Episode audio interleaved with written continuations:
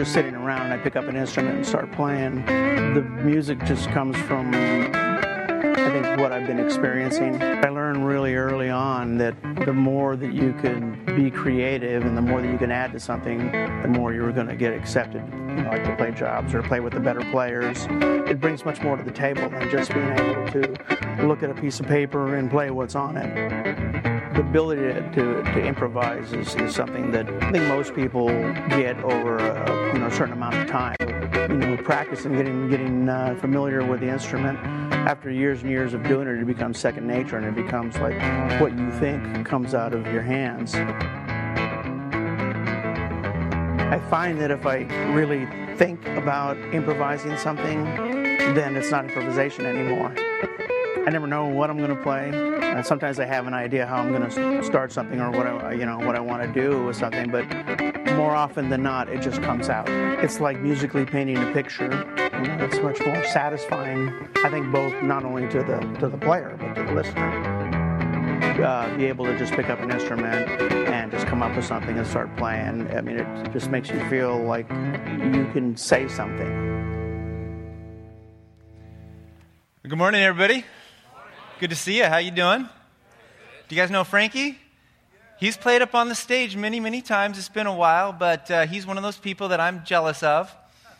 One of those musicians, so talented. I, I always hoped that I would be like a worship leader type person. I wanted to be in a band, and there's a problem that I have no talent, so I just can't do it. You have to be able to sing and carry a tune and stuff like that. But it's amazing, you know, these people that can improvise musically. I just watched Ken Burns' long documentary on Netflix all about jazz music. I don't know if you've ever seen this, but to learn how those early musicians they honed their craft so well that they actually invented a whole new genre of music called jazz. It's fascinating to me.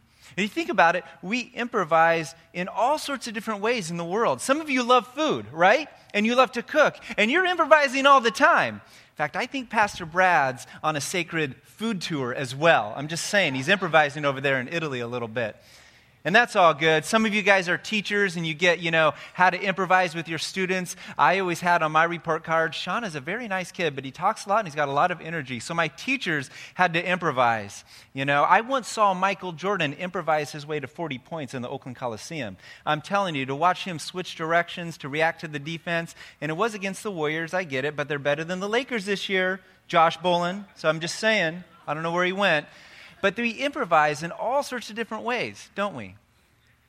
But musically, to improvise, I looked up this little definition this week. It means to play or sing with little preparation, especially by inventing variations on a melody or creating new melodies that are all in tune with a set progression of chords. And so there actually is a set progression of chords. There's chords, there's notes, there's music that every musician needs to know if they're going to play the music.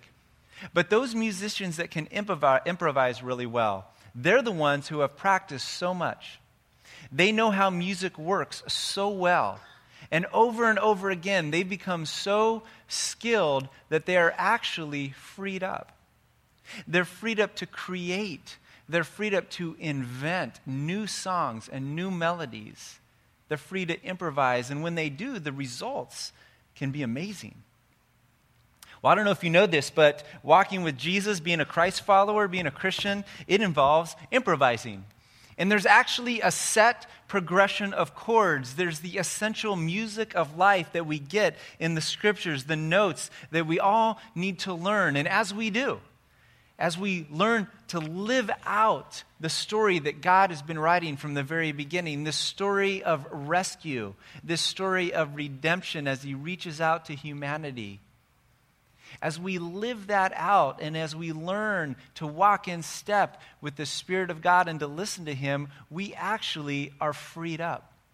We're freed up to create new and beautiful songs of faith, hope, and love in our world today. We're freed up to invent through our own creativity and our own personalities. We're free to improvise with the Spirit of God. And when we do, the results can be amazing. And so we're going to just do this journey for the next uh, five weekends through the book of Acts. And we're going to kind of take that whistle stop tour because there's no way we can get to the whole thing. And I know some of you, you're really familiar with the story. You know how it goes. Others of you, it's a little dusty in your mind, or maybe you've never read it at all. And so, what we thought we'd do right from the beginning is we get us all on the same page. And so we found this quirky little silly video called The Book of Acts in Three Minutes. And so let's all get on the same page and go ahead and watch this video.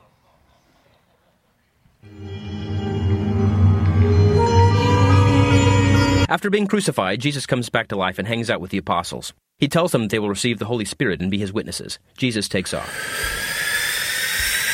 The disciples are gathered together on Pentecost when the Holy Spirit arrives. Tongues of fire hover over them. The disciples speak in tongues. Peter preaches the first sermon. 3,000 people get saved. God 1, Satan 0. The end of Acts chapter 2 is written, providing mission statements for churches in the 21st century. Peter heals a lame man and preaches another sermon. Another 2,000 people get saved. Peter and John are thrown in jail. They are released. Peter and John celebrate with the other believers and pray for continued boldness. God rocks the house, literally. Ananias and Sapphira lie about their offering to the church and are struck dead. Contributions skyrocket. The apostles preach again. They are thrown in jail again. An angel releases them. They preach some more. The apostles nominate seven deacons to look after widows and orphans, including Stephen, a man full of faith in the Holy Spirit. Stephen is stoned. Present at the stoning is a young man named Saul. We'll come back to that later. Persecution breaks out, believers scatter, things look bad for the church. Or do they? Wherever the believers go, they preach the word, thus fulfilling the Great Commission. God 2, Satan still 0. Philip meets a eunuch, the eunuch is baptized. Meanwhile, Saul is on his way to persecute believers in Damascus when Jesus appears. Saul is blinded, Saul is healed. Saul repents and begins preaching to the same people he intended to persecute. God 3, Satan, well, you get the idea. Peter has a vision of unclean animals. Peter has an encounter with unclean Gentiles. He gets it. God has extended salvation to the Gentiles. Major game changer. Herod is eaten by worms. Barnabas and Paul start working together, traveling and preaching the word. By the way, I'm going to call Saul Paul now. I don't have time to explain why. Still with me? In Lystra, crowds attempt to worship Paul and Barnabas as gods. They refuse to be worshipped and are stoned. The Lystrians are a tough crowd. Paul and Barnabas survive. Paul and Barnabas part ways. Paul and Silas team up. Timothy joins Paul and Silas. Paul circumcises Timothy. Paul receives a vision of a man from Macedonia asking for help. The party leaves for Macedonia. Spoiler alert, they are thrown in prison yet again. They sing. An earthquake loosens their shackles, but they stick around to lead the jailer to Christ. Yada yada yada, more preaching. In Troas, Paul preaches for so long that a man falls asleep and plummets out a window to his death. The man is resurrected. Paul preaches some more. The man wishes he was dead. Paul returns to Jerusalem, where he is promptly arrested again. He is visited by the Lord, who assures him that Paul will testify about him in Rome. Paul feels better. Paul is transferred to Caesarea, where his case is caught up in red tape for two years. Finally, Paul appeals to Caesar and is put on a fast ship to Rome. The shipwrecks. Paul is bitten by a snake. At last, Paul makes it to Rome. He is placed under house arrest and continues to preach the gospel while awaiting trial. And that is all we know of Paul's story. Somewhere in there, he finds the time to write a few letters. Today, they comprise much of the New Testament. The New Testament is also where you'll find the book of Acts. The end. And there you have it, three minutes. Man, that's way better than the flannel graph stuff I grew up with in Sunday school. I'll tell you, where was that video when I was a kid? That would have helped me out a little bit. But the book of Acts is long, it's 28 chapters. And today you got a bookmark when you came in. And that bookmark is called The Big Read Through Acts. And we can't get to all the parts of Acts, but what we want to encourage you to do is to read through the whole book throughout this series. And if you start today and you just took one chapter a day, you would finish right at the end of the series. And it's amazing the things that you'll find when you begin to read the whole story, the themes that will come up that you'll notice. And so we want to encourage you to do that. And it's also good to always start at the beginning of a story. And so I want to invite you to turn to Acts chapter 1. The book of Acts, if you've never opened the Bible before, it's about three fourths of the way through. Uh, the New Testament starts with Matthew, Mark, Luke, John, and then Acts. If you don't have a Bible, grab one of the seat Bibles around you. Take it home if you need it. We love for you to have that. And so, at the very beginning of this story, in verse 1 of chapter 1, it says this in my former book, Theophilus, I wrote about all the things that Jesus began to do and teach until the day he was taken up to heaven, after giving instructions through the Holy Spirit to the apostles he had chosen. And so, one of the things that we see right away is that the writer of this book has a former book. And we find out through some investigation that this writer is Luke. His name's Luke. He was a physician, a doctor, and he traveled with Paul. He's one of his companions on his missionary journeys. And he actually wrote the book in the Bible, one of the four Gospels called Luke, after his own name. And so he's writing to someone named Theophilus, or maybe it was a group of people, we don't really know, probably a person. And Theophilus means lover of God or friend of God. Phileo is the Greek word for the friendship love, the brotherly love. And so he's writing to Jesus' followers to encourage them and to tell this long story. This is sort of part two, the book of Luke was sort of part one in this story that he's writing. And it continues on in verse 3, and it says, After his suffering, talking about Jesus, he presented himself to them, talking about his followers, and gave them many convincing proofs that he was alive. He appeared to them over a period of 40 days and spoke about the kingdom of God. One of the things that you'll read in the Gospels is that Jesus came preaching and teaching about the kingdom of God, or sometimes they'll say the kingdom of heaven. And it was a theme. And now Luke, from the beginning of this book, mentions it right away. It must be a pretty important thing if he mentions it right up front. In verse 4, it says, On one occasion, while he was eating with them, he gave them this command Do not leave Jerusalem, but wait for the gift my father promised, which you have heard me speak about. For John baptized with water, the word baptized simply means to immerse. They were familiar that this guy, John the Baptist, in the Gospels, was dunking people in water. So they knew about that, they'd experienced that. But in a few days, you will be immersed or you will be baptized with the Holy Spirit. Verse 6 says, Then they gathered around him and asked him, Lord, are, you, are you at this time going to restore the kingdom to Israel? And we have tended to think in our day and age that the answer was no. And I think the answer was sort of a yes, I am going to restore, but it's going to be much different than you think. Jesus was just like that. He was sort of always turning things upside down and subverting what they thought. So there was a restoration movement that was going to go on, and then he begins to unfold what they were to do in the very next verse.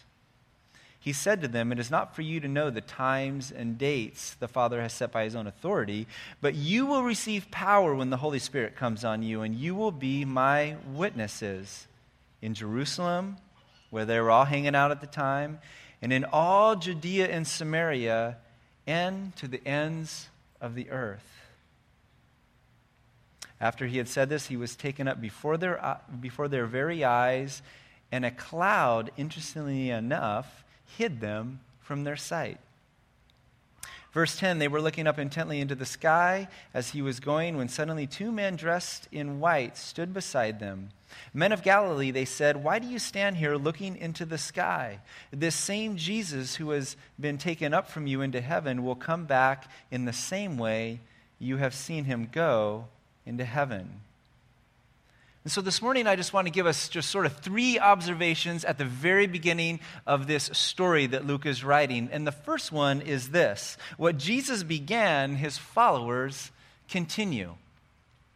What Jesus started, what he inaugurated, his followers are called to continue on, to push the story forward. I believe that one of the huge purposes of the book of Acts, when Luke is writing it, is that his readers, his original readers back in about AD 62, maybe when he wrote this, all the way down to us, is that he would write the story in such a way that we would be compelled to continue to participate.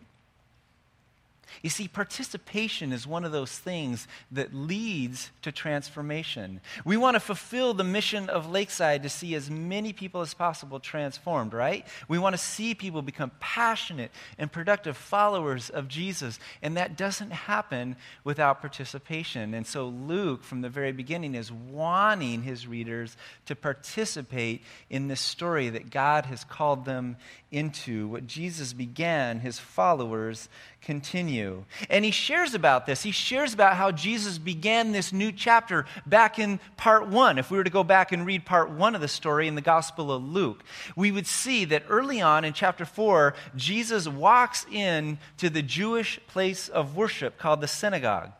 He walks in and they, they give him a scroll. It's the scroll of Isaiah. And he opens up the scroll and he goes very, all the way to the end of it. In our Bible is Isaiah 61. And he reads this short little passage to them.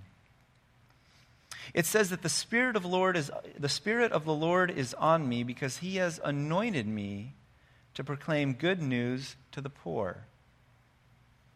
He has sent me to proclaim freedom for the prisoners and recovery of sight for the blind, to set the oppressed free, to proclaim the year of the Lord's favor. And then he rolled up the scroll, and it says that every eye in the place was fixed on him. And he looked at them and he said, Today, in your hearing, this scripture is fulfilled. Jesus knew what he was about. He knew his vocation as the Jewish Messiah, the anointed one, or in Greek, the Christ. He knew that he was the climax of the covenant, this long story that the people had been waiting for, this long fulfillment that they, had been reaching forward to. They longed to be set free from their oppressors.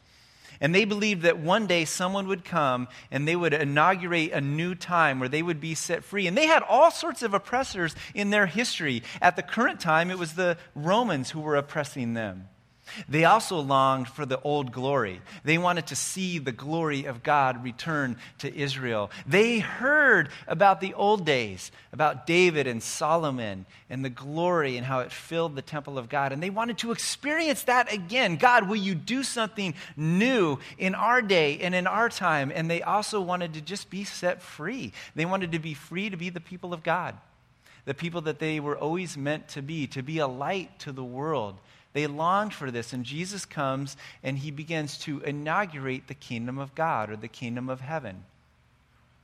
And he starts a movement that has come all the way down to us. Now, if you were to turn all the way to the very end of the book of Acts, you would see that phrase again the kingdom of God. In fact, it says that Paul was in, he was under house arrest for two years, and he proclaimed the kingdom of God, and he taught about the Lord Jesus Christ with all boldness and without hindrance. Now, there was no punctuation in the original Greek, but I believe if there was, Luke may have ended his book with dot, dot, dot. Because the story continues, right? It continues 2,000 years all the way down to us. And now we carry that story forward. We learn the language of God and the song that He's been singing from the very beginning, and we sing it in our ways, in our time, with our creativity, as we improvise with the Spirit of God to bring the song of faith, hope, and love to the world around us, to our neighbors. The story must continue. I have three kids, and uh, they're getting older. I'm getting older. Time's passing, and I, I go to sleep at night sometimes, and I think, man, I don't know how many more years I have with my kids. I remember when my 16 year old, he was a little baby, and he took a big breath in the hospital, and then he started crying for five and a half months. He just cried every single day, all the time. I don't think he came up for air. He would be right in my face crying, and I thought, this is the end of me or the end of you. One of us is going. I don't know what's going on here but it was hard. The bags under my eyes, I could play jump rope with those things. Those of you that have little ones, man, bless you. It's physically exhausting to have little kids. I'll tell you what. It's more emotionally and mentally exhausting, I think, to have teenagers, right? You know? And, uh, but they're growing, and this is, this is the whole point. We want them to mature. We want them to become adults. And my prayer, not just as a pastor, but as a, as a, as a Jesus follower, my prayer for my kids is that they would know and love God and that they would love people. And really, we're, we're just a bunch of imperfect people. Lakeside is an imperfect church, and we're just trying to show people how to love God and love people. That's what we want to do. And my kids, they have to catch on for themselves. They've got to make that decision for themselves. We don't manipulate our kids into the kingdom of God, we can't control that but we pray for it, we hope for it, we live it out. And if they catch on to the mission and they start living it out, they will do it in their own creative ways. They will do it with their own gifts, with their own personalities. And it'll be a beautiful thing as we watch them learn the music and learn how to improvise with the Spirit of God in their own life, in their own time, and in their own way. It's a phenomenal thing, and that's what we're about. That's what we see in the book of Acts. We don't go back, we don't become cookie cutters of the characters in the story back then, but we learn from them. And then we begin to work it out in our own time and in our own way. The story must continue. And so the question for you this morning is how is the story moving forward in and through you? How is it moving forward in your life, in your family? In your neighborhoods. That's number one. Number two is that dependence is a way of life. The story can't move forward without us depending on God. It's just this rhythm that we have to learn. It's part of the set progression of chords. It's part of the beautiful music that we have to learn how to depend on God. If you were here on our Good Friday service, I talked about how the early disciples at the end of Jesus' life, they were sort of going after those positions of power. They wanted the authority. They were grabbing after it, not much unlike our world today, the political positions of power, the economic positions of power. We e- even see this on our elementary school playgrounds, don't we? I have a 10 year old, and he comes home and he shares about his favorite subject, which is recess. And he goes out and he plays basketball, and oftentimes, he'll come home and he'll say, Daddy, this happened and that happened, and I've recognized a pattern. The pattern is, is that the big kids, the ones that are more aggressive, the more bully kids, they get their way, and the less aggressive ones lose out. I mean, it's amazing how we see the story of humanity unfolding on elementary school playground. I mean, this is just the way it is. And Jesus tells his disciples that there's a different way. There's actually a different way to be human. He says that greatness is found in living out the sacrificial life of a servant. In our Lakeside Playbook, we call it giving ourselves to others. And so there is a joy, there is life, there is greatness that happens when we model the life of a sacrificial servant. And Jesus goes and he does that ultimately on the cross.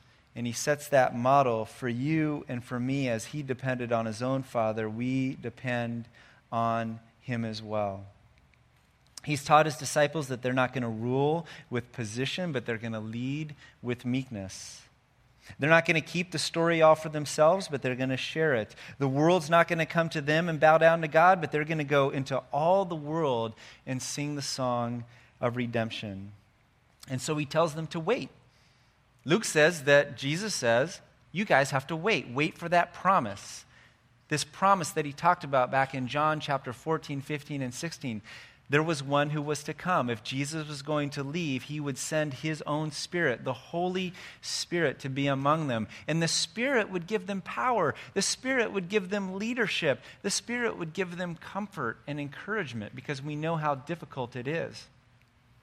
The Spirit would convict the world of sin it's a convicting spirit. And some of you, you feel that sometimes, and that's good. You're experiencing the Spirit of God in, their, in your life. There's crazy kind of false guilt where we walk around feeling guilty and we don't need that, but then there's conviction. And that's the good stuff because that gets us back on the right track as we walk with God the Spirit that would never leave or forsake us. And one of the ways that we see, if we read the whole story, that they depended on the Spirit of God was simply through prayer. And if you were to read through the whole book of Acts and you took a pen, I've done this several times, and you start to underline every time you see the early Christians praying, it just adds up. It starts right at the beginning in chapter 1, verse 14. It says that they all joined constantly in prayer. It was just a rhythm of their life. In 124, it says that they prayed about a new leader joining them. In 242, they devoted themselves to prayer. In 3:1, Peter and John went to the temple at the time of prayer. In 424, they prayed for boldness in the face of persecution. Some of you need that type of prayer. In 6:4, they recommended or they recommitted themselves to the ministry or the work of prayer. In 6 7, they elected more leaders through prayer. In 759, Stephen prayed for the forgiveness of those who stoned him to death. Lord, don't hold this against them. They do not know what they do. It's phenomenal. In 815, they prayed to confirm that God had included even the Samaritans, these people that they were supposed to hate, God was, in fact, including the whole world, and they were amazed by that. In 9 11, Paul, when he was still Saul, becomes a Jesus follower, and right away we see him praying, and on and on and on. It was part of the rhythm of their life. At least 23 explicit mentions of the early Christians praying in a 28 chapter book. Why would Luke write like that? I think he's trying to show us a pattern of dependence, a pattern of relationship. I had a professor in college that made me go home and read the book of Romans out loud twice in two different translations. I'm a slow reader. Listen, I, I, learned how to read in an experimental reading program in the early 1970s in San Jose at this school where they had this thing called the Hawaiian Reading Program. I learned no phonics, and so it was difficult for me to read. In fact, I read one book all the way through before college. I was in honors English, but I couldn't get through a book. I was so slow. So I would have to listen to a lot of things. I love that I can listen to the Bible on my iPod now. It's great. I also had to go home and read the whole book of Acts in one sitting. It took me but I did it. And it's amazing the themes that come out when you read large chunks of Scripture. And it's good to dive into those little verses and to carry those with you and to memorize those, but it's good to get the whole story as well. And so I want to encourage you to listen to large portions of Scripture, and you'll see the patterns start to emerge. And one of those patterns that we see is a life of dependence. So the first question was, How is the story moving forward in you and through you? The second is, Are you choosing a life of dependence? That's something that we have to choose. It doesn't just happen naturally, we have to choose that. And I know it seems sort of antithetical to us. We're good American Christians. We have that Puritan work, work ethic. You know, if we just try harder, things are going to get better. Pull ourselves up by our bootstraps. You know, we'll get it done. You know, I'm going to plug in and God's going to give me in return. And often we realize that that's not reality, that, that that's not how life works. Jesus did say, apart from me, you can do nothing. And so to abide in Jesus, to remain in Him, is the way that we push the story forward. It's the way that we live out and improvise with the Spirit of God. And so prayer is a great place to start. And abiding, dependence, it begins at the foot of the cross. It begins at the foot of the cross, and then it goes on where Jesus says, Take up your cross daily and follow me. These days, when I have an opportunity to share Jesus with somebody, when I have an opportunity to share about what Christianity is about, I will often not say, Invite Jesus into your heart. I mean, that's good and all that. I think it has some cultural baggage with it and a little bit of theological baggage. What I often say is, You have to surrender. You have to surrender every facet of your life to Him. And that's a process. There's an initial surrendering that begins at the cross with that trust where you give yourself to the Lord Jesus. And then every day is a renewal of dependence. That's why Paul said that we need to uh, live out our lives as living sacrifices, holy and pleasing to God. It's just a daily, difficult thing to do. But it's about dependence. Dependence is key. That's number two. Here's the final one this morning. And I love this one because I need it so much. The final one is that confidence to love our neighbors is available. I mean, it seems so simple. It seems so like, okay, yeah, duh.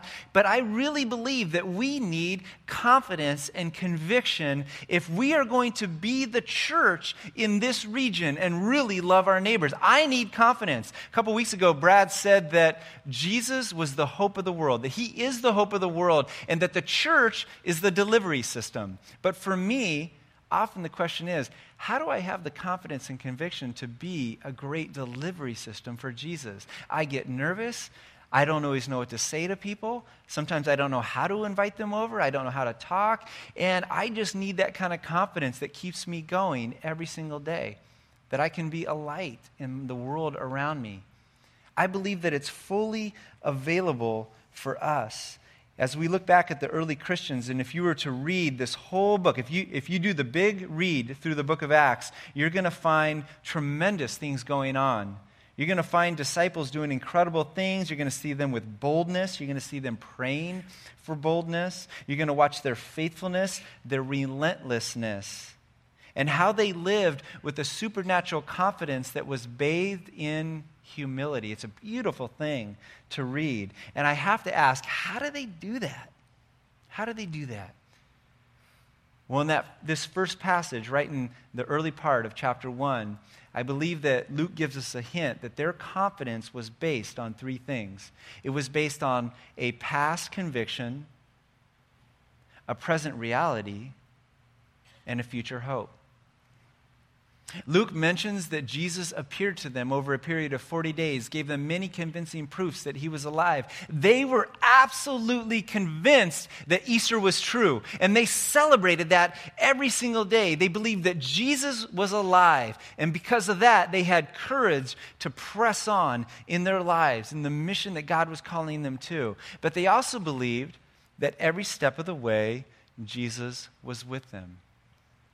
I think it's interesting in here, and one of the things that we can miss is, is the whole idea that Jesus ascended into a cloud. And I think his early readers may have picked up on this idea of the cloud motif throughout the scriptures the cloud that settled on the mountain when the people came out of Egypt and they entered into this covenant with God. God gave Moses the, the law, and they entered into this covenant to be God's people, and the cloud descended on the mountain. They would have remembered the cloud that guided them for 40 years every day through the wilderness. They would have remembered that the cloud came down and sat on the tabernacle, that place where it says that Moses used to speak with God as a man speaks to his friend. They would have remembered how the cloud filled the temple, how God's glory was there, but they also would have remembered in Ezekiel chapter 10 that the glory of God departed from the temple.